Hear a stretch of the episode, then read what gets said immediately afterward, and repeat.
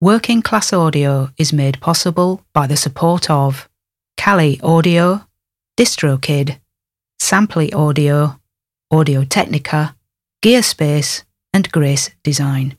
This is the Working Class Audio Podcast, session 282. Working Class Audio, navigating the world of recording with a working class perspective. Here's your host, Matt Boudreau. Thanks, Chuck. Hey, everybody. Welcome back to the Working Class Audio Podcast. This is session 282 you're listening to. My guest today is my friend Bjorgvin Benediktsson, who's an audio engineer, musician, entrepreneur, and author. He runs the website audioissues.com. He's written a few books, two very popular ones, Step by Step Mixing and Better Mixes in Less Time. And Bjorgvin is originally from Iceland, and he now currently resides in Tucson, Arizona. And he is also a freshly minted U.S. citizen on top of that. So, very much looking forward to bringing you my conversation with Bjorgvin Benediktsson coming up here on the Working Class Audio Podcast. Grab your coffee cups, friends. I got a lot on my mind. So much so, I drank all the coffee in this cup right before I started this. Damn it. That's okay. I'll get more after this is done, so I'll try to make it somewhat brief. Recently, I was going through some hard drives and I was coming across various Pro Tools sessions from eons ago. I've kind of been on that that track lately of, you know, restoring Pro Tools sessions, discovering Pro Tools sessions. Anyways, long story short, I came across a Pro Tools session that was clearly an, a transfer from an ADAT from many years ago. And I realized, oh, this is when I borrowed so and so's ADAT and I was transferring a bunch of ADAT tapes in and, you know, trying to get rid of those ADAT tapes and move them into the Pro Tools world. So you couldn't say I was digitizing them because they're already digitized. I was transferring them, migrating them, if you will. So this particular tape was a single tape transfer, eight tracks. I opened it and it was nine songs back to back, all in in the Pro Tools timeline. And I quickly realized who it was, what it was, and it was a client that I used to work with a bazillion years ago and haven't seen in a bazillion years. And I thought, wow, I don't know if this is a demo or a record. Guess it, it's, you know, that's yet to be seen. And it's up for debate. But point is, is that I listened to it and I was like, oh my gosh, I should reach out to this client, let them know I have these files. Maybe we should mix this. Maybe we should put it out. So I, I listened to it. I'm, I'm, I'm intrigued and I think, okay, now I got to find this person. So what do I do? I go to the first place that I hate going Facebook. I hate Facebook. I'm so tired of it. So I go on there. Lo and behold, I find the guy. And I click on the, the profile and I start to try to get a sense of like, okay, where's he at? Okay, he's at this part of California. All right. I'm going to reach out. And then I start to read his timeline. And to my utter shock, I learned that he died two years ago. And I had a lot of mixed feelings about it. I, in a strange way, I wasn't sad, but I was definitely put into this melancholy state where I just felt weird. And then I went back and started listening to the music again, and it just put me in a real weird position. I just was like, what am I going to do with this? I don't know his family, if he has any family. I, and long story short, I, I found a music partner of his that I think had a part in this recording. And I just reached out to him cold and said, This is who I am. This is what I've got. Here are some thoughts, some ideas. If you were a part of this, I want your input and your opinion because you this is you have the right to this more than I do. So, waiting to hear back, but it just got me in this funk about the death of clients, and I've had a few, and maybe you have too. It's the strangest thing when you are in possession of your client's audio and you know for many it's they're, they're going to be they're going to be clients that nobody's heard of and yet i feel this responsibility that should this stuff see the light of day who's to make that decision just a weird weird feeling and it really stuck with me for like i don't know about a day and a half i was just in a funk about it didn't know what to do so I don't I don't have an answer yet. I'm waiting to hear back from this uh, guy's musical partner, and I'm hoping that uh, something can come of it. I'll keep you up to date if that changes. But I just wanted to share that. The death of clients and their audio in your possession is just, oh man, it's weird, super weird. Now, if you're more high profile and you're dealing with more high profile people, there's a lot more red tape involved as far as, you know, lawyers and money and labels and managers and bullshit, and, you know. Anyhow, something to think about. Stay in touch with your clients and uh, have a plan if you can for what's to happen in the event of their death. I know that's not something I plan for. I'm just at that age now where people are dying off, and it's uh, it's very sad. So, yeah, that's my death audio story for today. I don't know if I've shared uh, music recommendations with you over the years at this on this podcast. If I have, I've completely forgotten about it. I tend to forget a lot over the years, I have to admit. Not a good sign for my old age, huh? Anyhow, I have a recommendation. You have got to hear the new Fiona Apple record, Fetch the Bolt Cutters. It is such a different sounding record and so cool. Just, I don't know, very intriguing. And it was fascinating to me to see. Um, I was reading an article about Lars Ulrich from Metallica, and he was saying that he discovered the record recently and just sat for hours listening to it over and over again, just examining it. And he was so fascinated by it and intrigued by it. So I share his enthusiasm for the record. And then come to find out today, I had no idea. Former WCA guest Chad Blake from WCA number 200 mixed it. And it just blows me out of the water. Chad never ceases to amaze me. This is, I mean, I didn't know he mixed it when I heard it. I was just like drawn in and thought, wow, what is this piece of magic? And to find out that Chad mixed it, it just, it puts me over the top with it. So, Fetch the Bolt Cutters from Fiona Apple, mixed by our friend Chad Blake. And what a treat, what a sonic treat. So, check it out. Hey, so I'm uh, doing Instagram Live a bit these days. I've really gravitated towards that. So if you don't follow Working Class Audio on Instagram, uh, do so, and you can catch some of my live interviews here and there. We're doing some giveaways too. Uh, live streaming, man, it's uh, it is definitely uh, quite popular, and I might do some live streaming over on YouTube and or LinkedIn soon. Many of you who listen to this show know of my love hate relationship with video. And doing it live kind of takes the pain out. You know, there's no editing, it's just live. And I love that.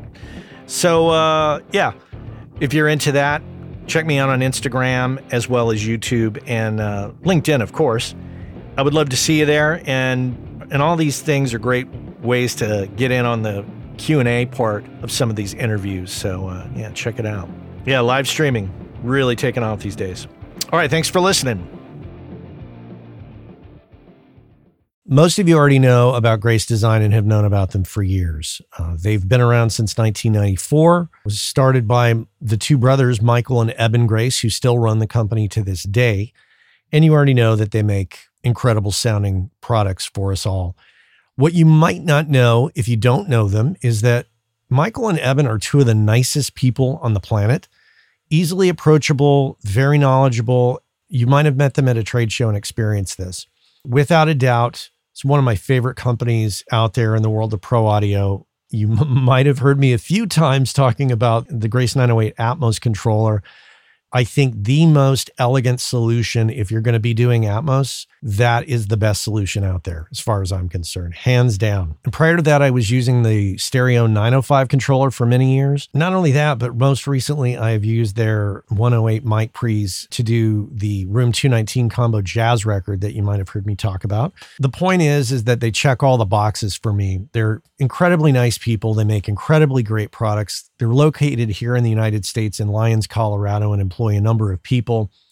They're the epitome of a small business here in the US, and I just love that whole thing. So, if you are in the market for mic preamps or instrument preamps or monitor controllers, this is the company to check out hands down. If you don't know about them, go to gracedesign.com, check them out, and if you're in the market for any of those products, you absolutely have to consider what they offer because what they offer is superior build quality and sound quality. And those of you who bought their products in the 90s that are still using them, you know exactly what I'm talking about. So check them out, gracedesign.com. I know the business of audio is a frustrating one sometimes. The audio part's pretty pretty fun, but it's the business of it and the career part of it that's a little challenging to many of us. I can completely empathize with that. And if you thought to yourself, God, I wish I could talk to somebody about this, you can do that. You can talk with me about it. As a matter of fact, you can book me for a coaching and consulting call over Zoom very simply. Just head on over to workingclassaudio.com. If you click on the menu button at the top of the menu, there is a link that says Coaching and Consulting with Matt. Super simple. Click on the link, book me in for an hour on a Zoom call, and we will discuss your particular situation and I will help you get refocused, re inspired, and figure out what is the best path forward for you. If your situation requires a little more extensive conversation, we can absolutely book a series of calls and, like I say, get you focused and get you moving forward. I've been there, and when you don't have anybody to talk to about it, it's a little frustrating. So head on over to workingclassaudio.com, click on the menu button, and book yourself in for a Zoom call with me. And we could sit down and chat, coffee's in hand, ready to tackle the business of audio together. Let's get to it. Björgvin Benediktsson here on the Working Class Audio Podcast. Björgvin, welcome to the podcast. Thank you. Thanks for having me. I'm going to find out some things about you I think that I didn't know that I've never bothered to ask you just because sure. you know you don't ask these questions normally. Let's start with where you grew up. You grew up in Iceland, right? Uh, yeah. I'm born and raised in Iceland. I'm from a small town called Hafnarfjörður, which is Harbor Bay, Ah. It is it's in the greater capital area of Reykjavik. Used to be the capital of Iceland, I think, or was planned to be the capital of Iceland. I'm not going to get into that. Welcome to Icelandic politics. Here yeah, we'll do Icelandic history lesson later. I grew up there mostly. I did go. I did live in the U.S. when I was four, from '89 to '91, when my mom went to graduate school in Minnesota. So I lived in Minneapolis and St. Paul for a while. Then I moved back, and then at the height of the economic crash of 2008, I decided to go to audio school in Madrid, Spain. Mm. And then I basically emigrated from Iceland at that point. I have never actually come back to live in Iceland at, at any real point since 2008. So hmm. I moved to Spain, moved to Madrid, and during my studies, I met a girl. She was backpacking, and I was studying and we we liked each other as, as these things go. And after a while, she moved in. She she bopped around Europe for a while. I wrote a song about it. She came back to Madrid, stayed with me for a few months. Then she went to law school in Tucson, Arizona. I finished up my diploma in audio engineering and moved to Tucson, Arizona, where I have lived ever since the funny thing about that is, is when like if you come up in conversation, oh, my friend Bjorgvin, Bjorgvin, what kind of name is that? Oh, he's Icelandic. Oh, anyways, he lives in Tucson. What? He lives in Tucson? yeah. It's just, I don't know why that strikes people funny, but it does. It's just the opposite of anything you equate Icelandic to. Is the hot desert border town is not it.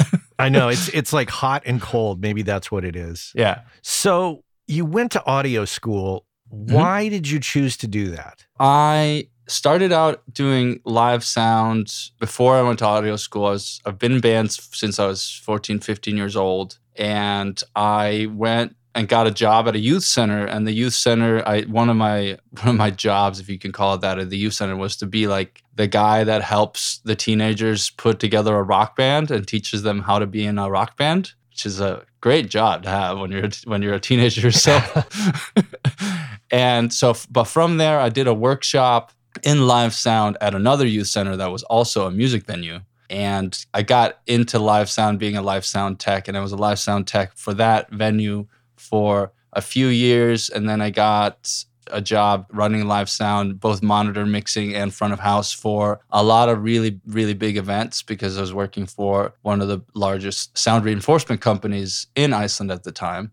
And during that time, I was also working at this youth center, and the, my bosses at the time they were super encouraging of me to continue learning about audio and things like that. And SAE was a school that a lot of Icelanders went to, especially they went to the London campus or maybe the Dutch campus. However, I had spent some time in Spain back in 2005. I went to language school in Sevilla and Barcelona for a few months after graduating high school just to sort of not go straight into the workforce because I had no idea what I wanted to do. Mm. And I thought, well, if I'm going to go to audio school, maybe I can kill two birds with one stone and also learn Spanish at the same time. So that's why I chose the Madrid campus. It was the most affordable. Obviously, the economic crash wasn't helping affordability of anything at that, at that point.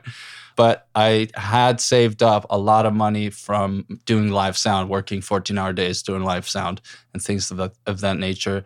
And I went to audio school just to sort of, I guess, widen my experience, get some official schooling in it. And it's just such an adventure mm. deciding to go i'm just going to go to another country i'm going to live in another country i'm going to learn the language again and part of it was like i had learned audio by doing live sound and being in bands and, and recorded we recorded our own record when we were like high school kids and the, that sort of we built our own studio those sorts of things. So i'd learned a lot about audio. So i wasn't necessarily a beginner when i went to school there but it was a great opportunity and a great adventure to just completely throw yourself into the deep end and get a diploma in something that may, you you want to dedicate your career to because I've always wanted to work in music and I, I never decided that I had any other choice than to work in music in some way. Mm-hmm. And that was just one way of adding quote unquote credentials. I know that audio school gets a lot of flack because you're not a great engineer just because you have a diploma in engineering right. or, or, or in audio engineering in particular. My brother-in-law Matt has an aerospace engineering degree and works for SpaceX. That degree is worth a hell of a lot more. But, yeah, but it does get you at least the basics of signal flow and, and mm-hmm. the equipment used and hopefully troubleshooting. I never went to audio school, but many of my guests have gone to audio school and they're super talented. I have encountered some audio school people that are just knuckleheads. And I think oh, it's yeah. just the people. It's mm-hmm. not necessarily the school per se, although that's a potentially deep rabbit hole to go down. Yeah, I think it's everywhere. I mean, like I also went to the U, U of A and I went to the business college there, and like there's plenty of douchebags in that place too. yeah, it's about the people mm-hmm. and what they do with with the knowledge that they get. What did you get yep. out of SAE? well, friendship, a lot of fun. It definitely helped me solidify all the foundational knowledge of audio because when you're working in the industry and you're maybe doing something very, very specific and very particular, mm-hmm. you kind of only know how to do that one thing instead of getting a well versed foundational knowledge of a little bit of everything, which I think was pretty good overall there yeah, I got made a lot of friends, uh, a lot of really fun people from all over Latin America and Spain for sure. There was a lot of people that came from Mexico and Venezuela and, and places in South America that went to Madrid to go to school to learn it. And I even got the opportunity to go down to Guadalajara in Mexico to produce a record with a friend of mine who we went to school together in 2008 and i think i went in 2012 or 13 or something like that. I went and worked with his band in his studio. And if you do stuff and meet people along the way and remember them and keep in touch you get a lot of opportunities thrown thrown your way. Yeah, I've always in the podcast I've always talked about the Tape Op conference, Potluck Audio conference Exactly. That time period that generated so many long term bonds and friendships that to this day I've benefited from. I still am in touch with a lot of those people. Mm-hmm. So, and it's coming sort of full circle in audio school because that's where Audio Issues was born. It was born in SAE as a blog and as kind of a research project at the end of the year.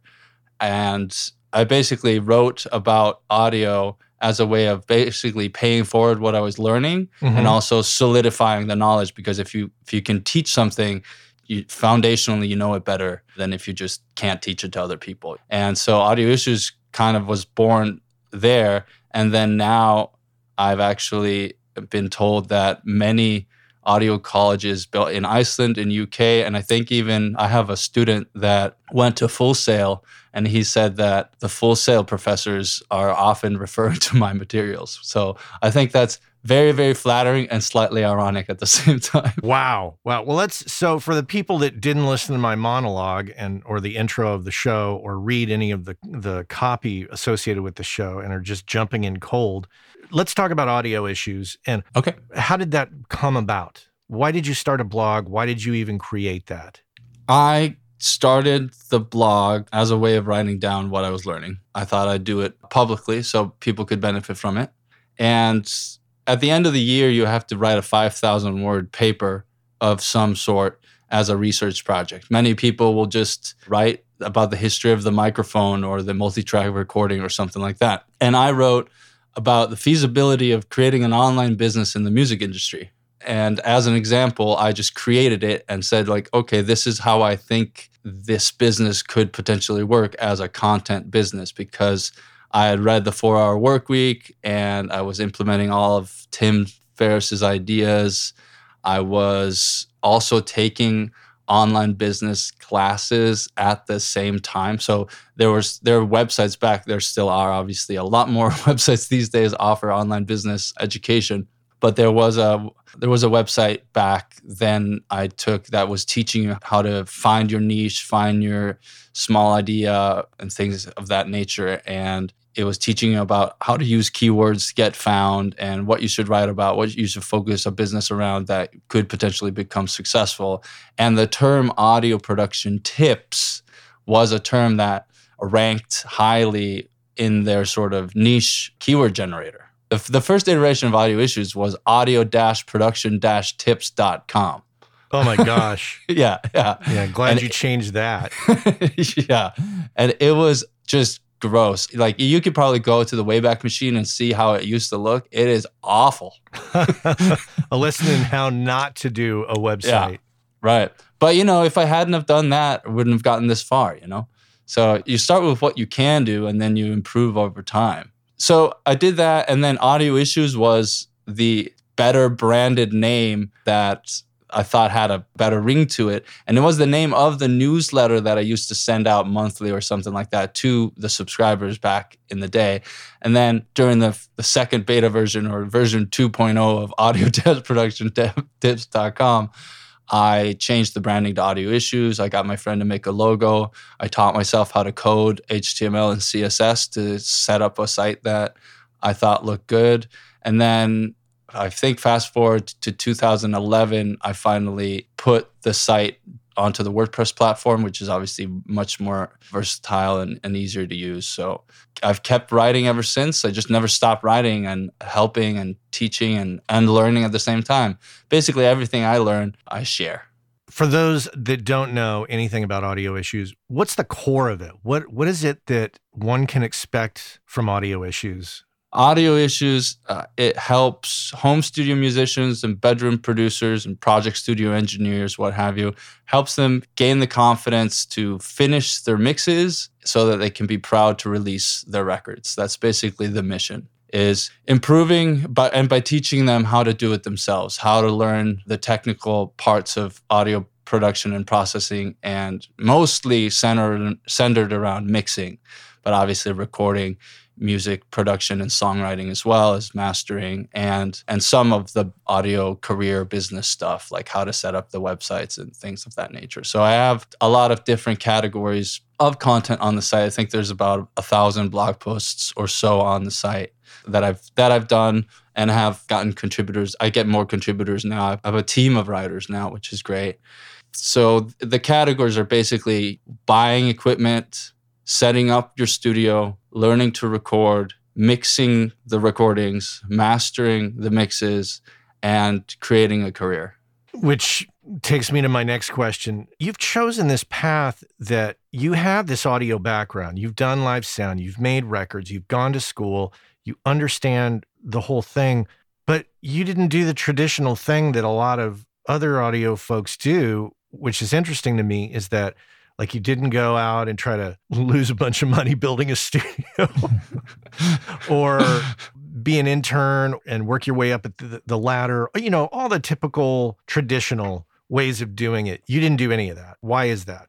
Well, I always had the limitation of needing to be location independent because remember, I was in Spain and then I was moving here. I went to school here too. So I couldn't I could do a side job. I could do I could run my own thing on the side while I was going to school. I couldn't get a full-time job. I did get an internship at a studio here way back in 2009 or 10 or something like that that I was involved with for maybe a year or so until I just I didn't like the place anymore so I stopped going. Hmm. We cut our ties. So I always needed to have my own thing and be sort of in control of everything. I was working within these limitations basically. I need to be self sufficient and I need to be location independent.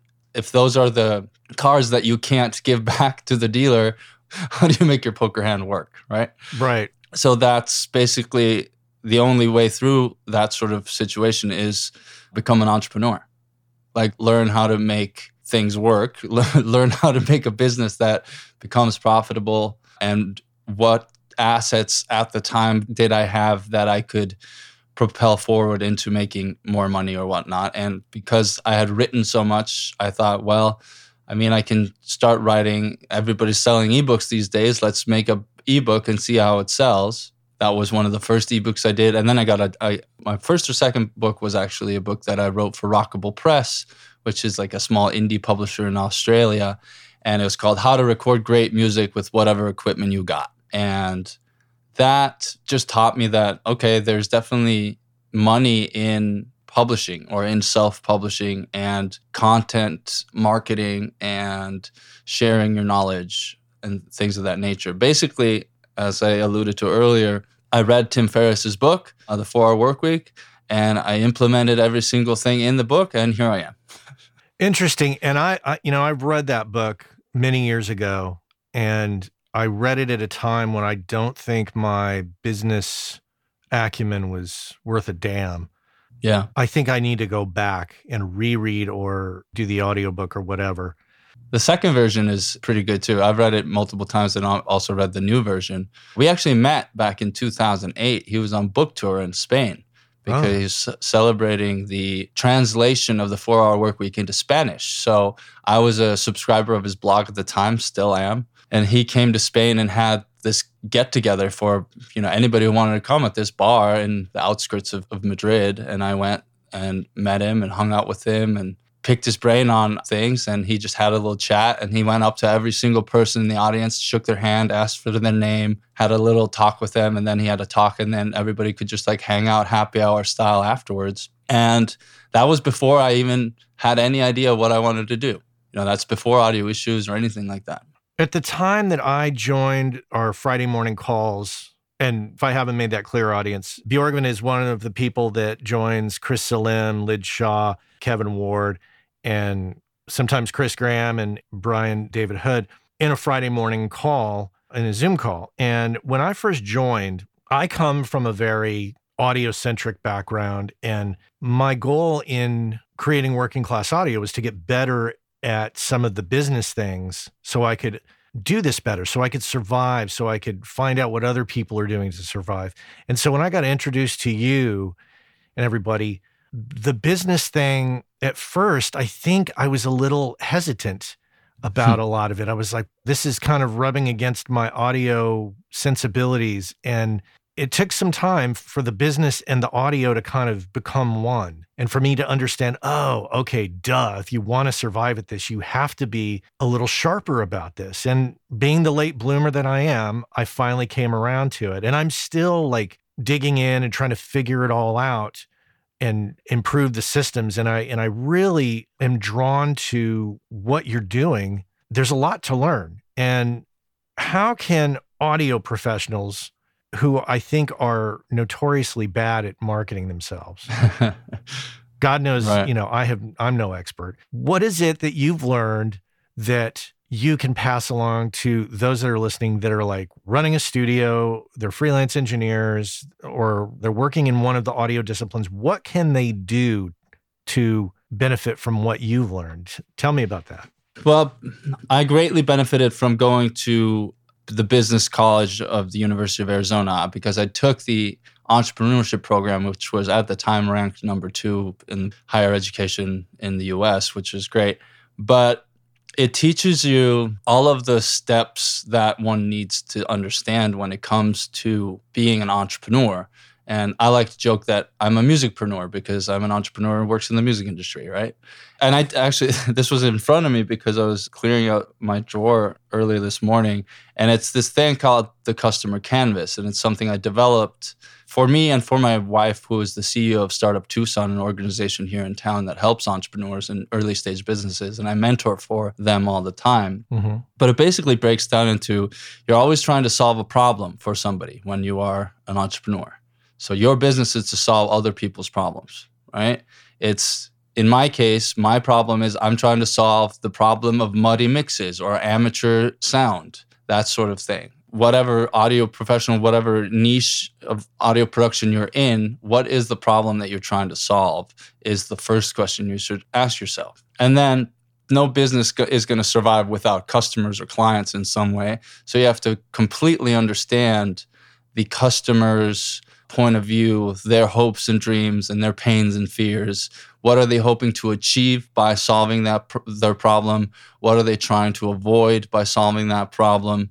and what are the results that you can give them so that they don't have that problem anymore and they feel satisfied having worked with you that's sort of the basics of entrepreneurship is you know you solve a problem you understand your customer and you give them a tangible result and then there's other things that i would want to talk about basically like it all comes down to the customer understanding the customer understanding what language the customer uses understanding how they think, where they are, both online and off, how many customer interviews or how many can you do to understand your customer better? Because you should also use all that vocabulary in your own sales and marketing materials.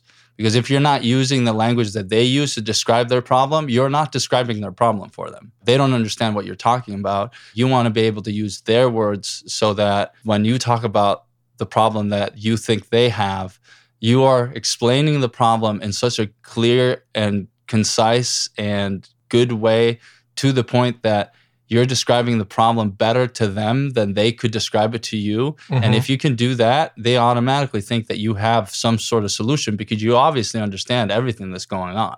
So a lot of it is just human understanding. You just have to understand the other the people that you're trying to serve. What do you say to those who are in audio that look at this and go, that's not how I get my clients. And I have a little more of an organic approach and I go to shows and do that. So, mm-hmm. What would you say to the to the naysayers of implementing more traditional business strategies and marketing strategies into your world of audio? Well, I mean, what have they got to lose? Yeah, it's true. I mean, it, it, if anything, it's just a different system that you have running at that time. So maybe you're spending a lot of time, maybe you're getting all your clients by going to shows, chatting, chatting up the artists, and and getting maybe word of mouth referrals and things of that nature. Great, that's that's great that you have that. However, maybe a little bit unreliable because you never necessarily know always where your next client is coming from. Whereas with me, I can project my revenue into the future because I know that if I get a certain amount of traffic it's going to convert to a certain amount of subscribers that's going to convert to a certain amount of sales that's going to m- make an x amount of money mm-hmm. and that's security in, in that that you can't buy by going to shows and we were talking about it i think recently you were talking about how you kind of flip the model around mm-hmm. instead mm-hmm. of going out and seeking out clients that to have them pay you to mix you are mixing stuff for free, but how how are you making money there? Explain that. Yeah, so I like I joked about it with you. I basically run a six-figure business by mixing for free. and it's because my product is knowledge and education. And by mixing for free, I can create a product by going through the mixes that I do for free, especially if they're great songs. I get to pick pick the songs that I work on, get to pick the projects, and there's a lot of really good music out there. And I have a lot of subscribers, so I always have people sending me stuff. Obviously, it's not all good, but I get to listen to all this really, really great music. And some of the, these musicians are just have a mental block where they don't feel comfortable releasing that music because they don't they don't know if it's professional enough. But if I mix it for them and they're super happy with it, they're eager to release it. And that helps me because I get credits for working on s- songs and I get material to create training on that I can then sell for a higher price to more people. I'd rather mix for free and sell a $99 product to 100 people than mix that song for $500. It's just the math doesn't work. this, the, I'd rather, I'd rather, I'd rather sell a product than a service. You love teaching, don't you? Yeah, one of my first jobs was an assistant teacher in fourth grade. I got all the ADHD kids that were disrupting class, so I had to go teach them math in a small group on their by themselves. And that teaches you a lot about how, about how to be very concise or very direct. And also, you know, when you're the 20 year old guy with the tattoos, the eight year old ADHD kids take you seriously. Yeah, isn't it funny how that works? right. Right. Yeah, so I guess like my bit like I'm in the audio industry, but I'm basically an education company of some sort. Exactly. It's like McDonald's, right? You've ever heard that? They're not actually in the hamburger industry. They're in the real estate business. I understand that because I grew up with some friends who own a bunch of franchise right. locations for a fast food company. Right. So explain that to the audience. Well, so so I mean, if you want to know more about this, I would just watch The Founder about Ray Kroc, the movie with Michael Keaton in it. It's so good. It is uh, good. Uh, it's really good. But basically, it seems like when he was trying to create McDonald's, the the thing that really made made it for them was instead of running the business on top, they would franchise the business, but they own the land. So they always own the land. The McDonald's Corp- Corporation itself owns the land underneath every single McDonald's franchise. And as you know, property is, is a valuable commodity. So that's what makes makes the millions, the McMillions, if you will. Yeah, and and I've had this discussion about studios renting versus owning, and really those that own the buildings mm-hmm. are the ones that do the best in the end because the real estate is their out. Right. In the end. Like they can run the studio and kind of keep it like, you know, even if they're barely making it, in the end, they can sell the real estate. Right. Which is bizarre. Yeah, it makes me think about what creative business models can studio owners or people that have all that stuff and all that gear, what can they do to offer things differently than their competitors or things of that nature. If you're making money off of booking bands every day and you're making records all the time, great. Obviously, it doesn't require a lot of thought other than just trying to make sure that word of mouth spreads and you keep getting clients. I don't have a lot of experience with that sort of business model. However, I would think that if you are struggling and you're maybe not in a hotbed in the music industry, you can offer different things in your location because you have a really cool space that you don't necessarily always have to use as a recording studio. You could use it as like a live stream performance venue. You can use it for classes. You can use it for other sorts of artists. Like what what other creative artists are there that could benefit from using a music studio? Like the Southern Arizona Arts and Cultural Alliance is a nonprofit here in town in Tucson, and they created a sort of makerspace slash artist accelerator at the Tucson Mall. So it was an empty storefront in the Tucson Mall because nobody goes to the mall anymore, especially not these days. and they turned this giant store into a creative incubator. So there was a commercial kitchen you could learn from. There is a performance venue. There's a hall you can do lectures and bands. There's a there's a recording studio there too. My friend Matt Rowland that runs it. There's ISO booths. There's instrument setup and all these different things that you can do audio production wise. So, is there a secondary audience that isn't being served in your location or in your town that might benefit from going to a studio? And does it make sense to adapt your business model to that? Yeah, because if you're in Nashville, it's going to be a lot easier potentially to function as an audio professional because that ecosystem is strong and supports that versus Tucson, right? It's going to be less so. And you probably know who all the studio owners are in town. Yeah, more or less. And therefore, the amount of music work, if we're speaking music, is going to be far less than it would be in Nashville. Right. But that's the beauty of the online business model that you could attach to your pre existing going to gigs. Back to that question going to gigs and getting word of mouth. The beauty of the online business model is that it runs without you if you set the system up correctly. If you if you dedicate yourself to maybe creating content or or running ads, you can also run ads if you have the budget for it. Mm-hmm. And you set up a system of capturing leads and qualifying leads into paying customers through your email sequences and funnels or what have you and by giving giving that audience that you think you can serve the content that they need so that they know like and trust you maybe they will take the next step and work with you in a different capacity over the internet Hey, our friends over at DistroKid have created the DistroKid app for Android, which allows you to do some key things such as check your stats from Apple and Spotify, edit release metadata, upload new releases, and a host of other features. And remember, WCA listeners get 30% off your first year at DistroKid.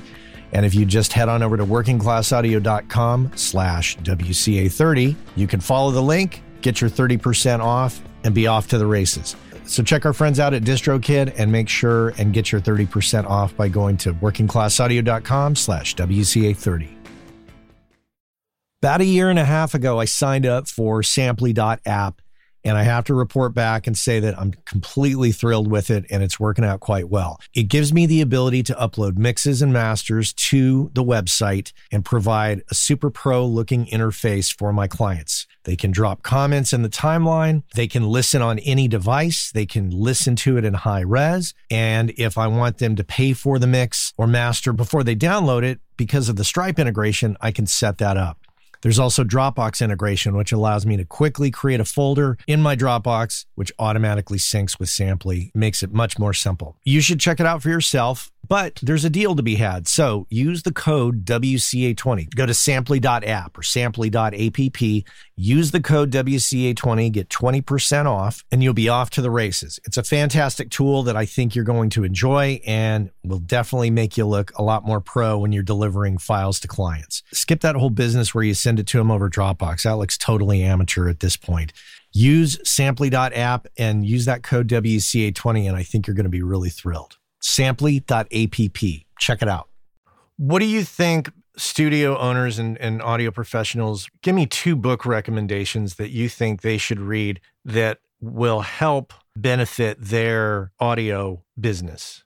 I would read The Four Hour Workweek, And I would also read Your Move by Ramit Sethi. Your Move. Your Move. I've never heard of it. It's the underdog's guide to online business.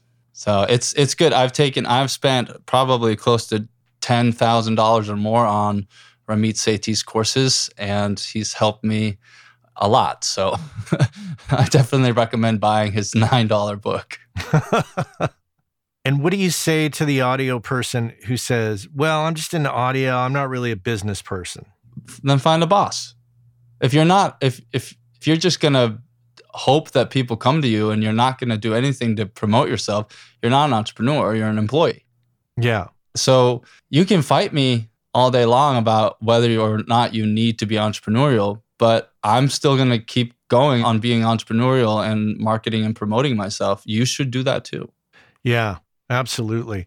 Because if you are a studio owner, even if you're a freelance audio person, you're an entrepreneur. Absolutely. I mean, being a freelancer is great. It's nobody's in control of of you, your time or anything like that. You get gigs that you can hopefully either reject or accept and you have almost ultimate control. The next step is being a freelancer slash business owner. And that's basically adding the sort of business component to your existing freelance business. Oh, another really good book actually would be Built to Sell. It's hmm. it's like a parable on it's this marketing agency owner that wants to sell his business and he meets a mentor. It's sort of that sort of book. And the mentor tells him what to do in order to sell the business. And throughout the process, you learn a lot about how to productize a service. Because if you're always like X amount, say you're 100 bucks an hour, you have a huge cap on what you can earn. But if you're productizing a service and making it so that they are buying a product based on the value that that product brings, you can charge way more because then you're not selling hours, you're selling value and impact. Mm-hmm. Yeah. There's also there's I'm trying to play devil's advocate on a few of these things to get you to give me the answers that I'm hoping for here for my audience. And yeah, one of the things is is let's say that you're an audio person who is interested in online business in some capacity and wants to create courses a la like Pure Mix or Mix with the Masters. Those are always my go-to examples. Yeah.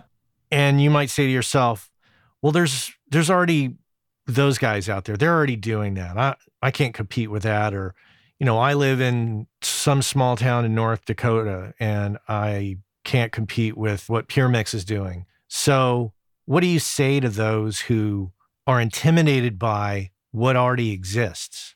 Well, you're comparing yourself to somebody who spent years on building their success. I mean, I don't know who actually owns and strategizes the marketing for Pure Mix, and I'm assuming that the business model is somehow royalty based to those high end engineers, mm-hmm. but they are not the people make, buy, making the business run. And they probably didn't come up with the idea of like, hey, how about we all get together and we make these videos because they're busy making records, right? So you're comparing yourself to some people that spent years building something and you think that you're you're obviously intimidated by that but you're comparing yourself to something that you could achieve 10 years into the future. But you can't compare yourself to somebody that has spent 10 years longer than you building something. I don't know i don't know if this analogy makes sense but that's like being afraid to build a house because there's a skyscraper next door. Mm, yeah i think that analogy makes sense. So your message there is is don't be afraid to start something. Yeah, you're gonna have to start small. Go, yeah, go to go to Wayback Machine and look up audio issues like ten years ago. It was a piece of a piece of trash. like I can't believe that people subscribe to my newsletter. yeah, there's this really good quote by Gary Keller in the book The One Thing, and it's basically I'm going to paraphrase. I don't memorize quotes that well.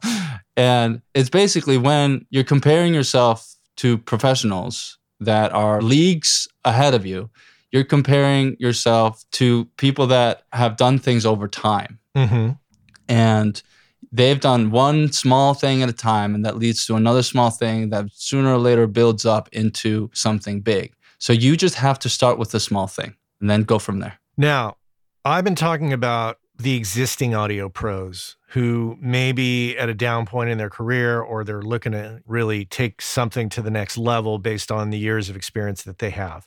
Mm-hmm. What about the newcomer, the new audio professional in the making that we have yet to hear from, who is listening to this episode now? What is it that they can do, in your opinion, to have a great audio career and implement some of these concepts that you've learned along the way for you for business?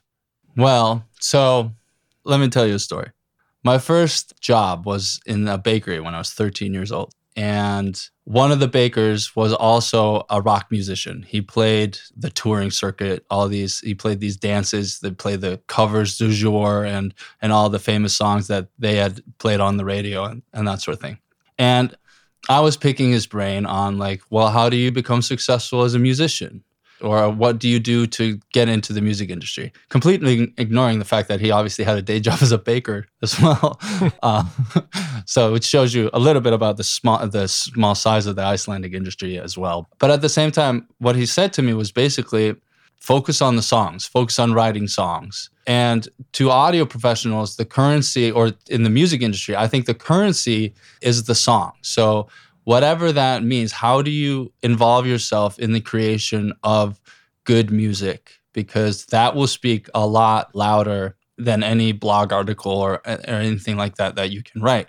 I think that finding if you're if you're a talented multi-instrumentalist songwriter, then just start making more songs and start documenting how you make those songs. Start creating content on on that sort of stuff and create a following that's following you for your songs, but also following you for how you do what you do. And if you're not a multi instrument, if you're a mixing engineer like me, or an audio educator, uh, educator like me, or just want to be a recording engineer or mastering engineer, whatever, I would find and search and seek out those people that have songs and how and you need to figure out how you can help make that music better and how you can involve yourself in the creation of that music. You might have to start working for free. I never stopped working for free and it's doing pretty well. And i always say don't ever work for free but you're working for free but you're also yeah. you're the exception. Right. So like you might have to work for free in order to get started right because you have to sort of prove your value first pay your dues and then from there you can you actually can find your value and your worth. But i wouldn't say work for free without any strings attached. Treat every free session as if it was a paid session. That means what does that include? One day in the studio two days in the studio? Does that include one mix revision or no mix revisions or five mix revisions? Treat it as if you were and there's a great way to set up a great proposal system in a way too because literally treat the session as if it's paid, but at the end, the invoice is zero. But there's an invoice, there's a contract, there's an understanding, there are managed expectations. Then you have something because it's a mutually beneficial transaction between two people that want something from each other, right? The band or the artist wants something that they can't make sound good, they want it to sound good. You want maybe a portfolio item, and you believe in their music because you think that it'll further your career. Do you ever get pushback or negative comments and how do you deal with that? All the time. I get a lot of hate. My favorite piece of hate mail was when Emperor Trump invades Iceland, I hope you get thrown into a concentration camp for your views, you anti American piece of trash. Wow. So, so I built up a thick skin in the last 10 years of online business and, and online trolling for sure. That's probably one of the reasons it's taken me so long to develop a good YouTube channel.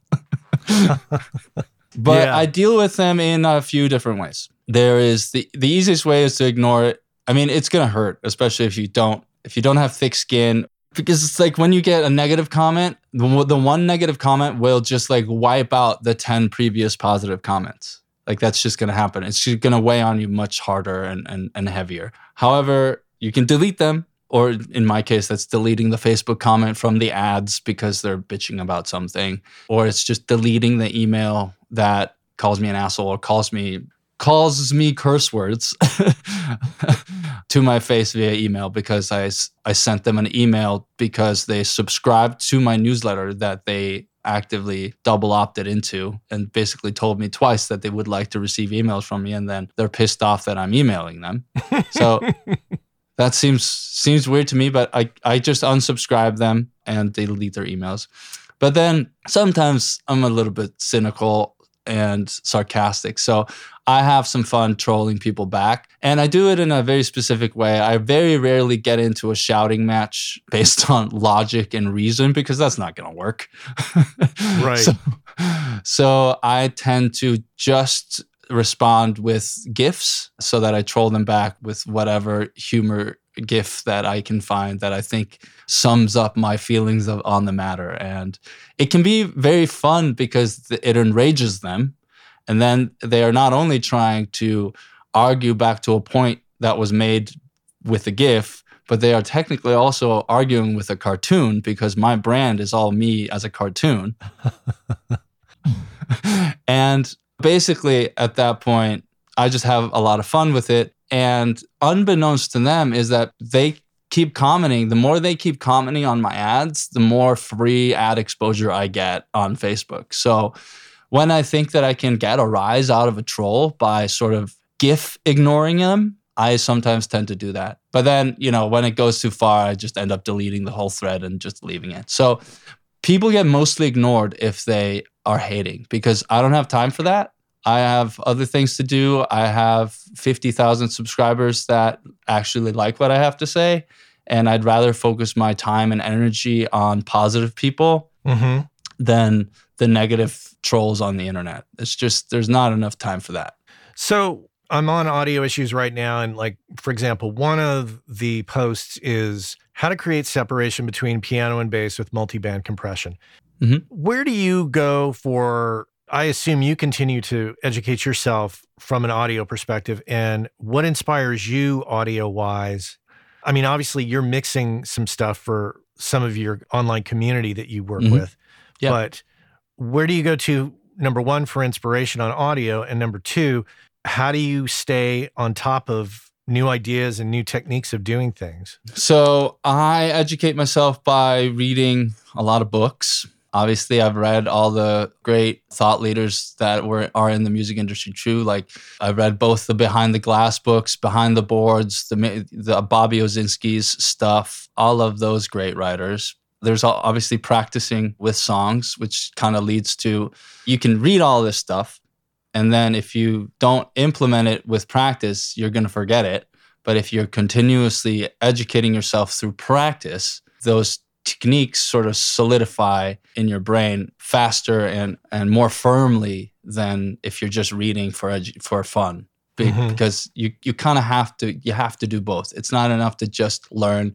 You also have to do. And through continuous practice, you get continuous improvement. I also have a masterclass subscription where I get a lot of good ideas for thought leadership in general, like how other industry professionals uh, across industries get their ideas and think about things. Because I think one of the most important things when you are educating yourself and when you're learning from other people, it's not necessarily the, the topic or the subject at hand that is the most important part, but learning from the cream of the crop, the high end, high end industry people is learning how they think about things. Because if you can change your mindset in a way so that it is closer to the mindset of a successful person, I think that it helps you think more clearly and have a stronger vision towards things and things like that. I also have a mix with the master subscription. I learn a lot from those guys. I just finished watching Jaycen Joshua's uh, Rosalia mix walkthrough, which was very enlightening. A lot of tricks that you learn from that that I wouldn't necessarily always use, but it's interesting again to learn how he thinks about things. Yeah, very interesting. Yeah, I have a full library both on my bookshelf and in my Kindle of both music production and also just music history, sort of production history. The biography of Geoff Geoff Emerick's biography of recording the Beatles is super enlightening when it comes to not necessarily modern mixing techniques, of course, but how he thought about things and how he troubleshot things with limited equipment and things of that nature. Do you ever feel the temptation to want to open a studio? Yeah. I would love to have a bigger facility. I would love to have a control room and a live room. But I wouldn't necessarily run it as a standard recording studio because I would probably spend half my time creating courses in there. I would probably have events. I would probably have a yearly weekend event where people would come from out of town to learn how to record a band, things like that. Having a bigger facility also means that you can set up better production equipment, better lighting, better video equipment, you have room for a teleprompter and lighting kits and a crew if you wanted and a band. I can fit a band in here, but it's very tight. Yeah. Cuz you're working out of your home. Yeah. Yeah, this is basically a converted garage. So if you had a studio, you would turn it into a content creation audio hub. Right. Yeah, basically. I would treat it as a community place rather than just a recording studio. I would probably have a business model that had some form of membership. You can come in and work an X amount of hours for an X amount per month because a recurring revenue model is way better than a one off, when are they coming back sort of situation. Mm, uh, so interesting. I guess going back to, we've been talking a lot about like how can people that are not necessarily hip to the new way of marketing or online business or whatever. But I think that you can learn a lot from different industries and different business models. So if somebody really wants to get inspiration for ideas of how they could maybe transform something that they already have, because if you already have a studio and you already have the knowledge, you already have the gear, you have so many assets And if it's not necessarily working exactly as you wanted to at the moment, maybe just pick up a, a book on business models and see if that gives you some inspiration for doing things slightly differently, coming up with creative solutions to your current problems and thinking in a different way than maybe the rest of your industry. Completely not related, but but fascinating to me nonetheless. You recently became a US citizen. I did, yes. I became American on January 11th of this year. I like to joke now to my friends that the last good party they went to was my citizenship party because now nobody has parties anymore. Oh, I know. so I mean that took that took a while. I've been in the US for 10 years, green card holder since 2013 or so and then you have to be here for you have to fulfill some requirements until you can apply. So then I applied, went through the naturalization process, took the citizenship test, went to the courthouse and took the oath. Then we just had a giant party after that. I wore a Captain America suit and I promised my friend Carol, who's an appellate attorney, not a hairdresser, that when I became a US citizen, she could cut my hair as a mullet. so we did that at the party. I rocked a mullet for a week or so before I before I got it got it groomed. So for the audience, would you say the the number one link to share here would be audioissues.com? Yeah, audioissues.com. If you want to reverse engineer the business model, that's a good place to, to check. But I do have some marketing content and things of that nature too.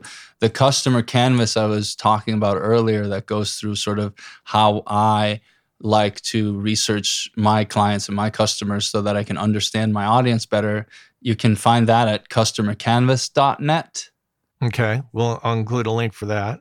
Yeah. And then, and that kind of just links to my sort of email marketing slash content marketing coaching uh, portfolio site, which is hmm. just bbenedictson.com. I do limited amount of mentorship in that sort of way, mostly just for organizations here in town but I'm always up for seeing if I can help anybody else. Bjorgvin, thank you so much for taking the time to uh, chat with me. It was great to learn a little bit more about somebody who I talk to every single week. yeah, thanks so much for having me. And yet there's still more to learn, you know. So uh, I really appreciate it, man. Thanks for coming on. Yeah, thank you. All right, take care.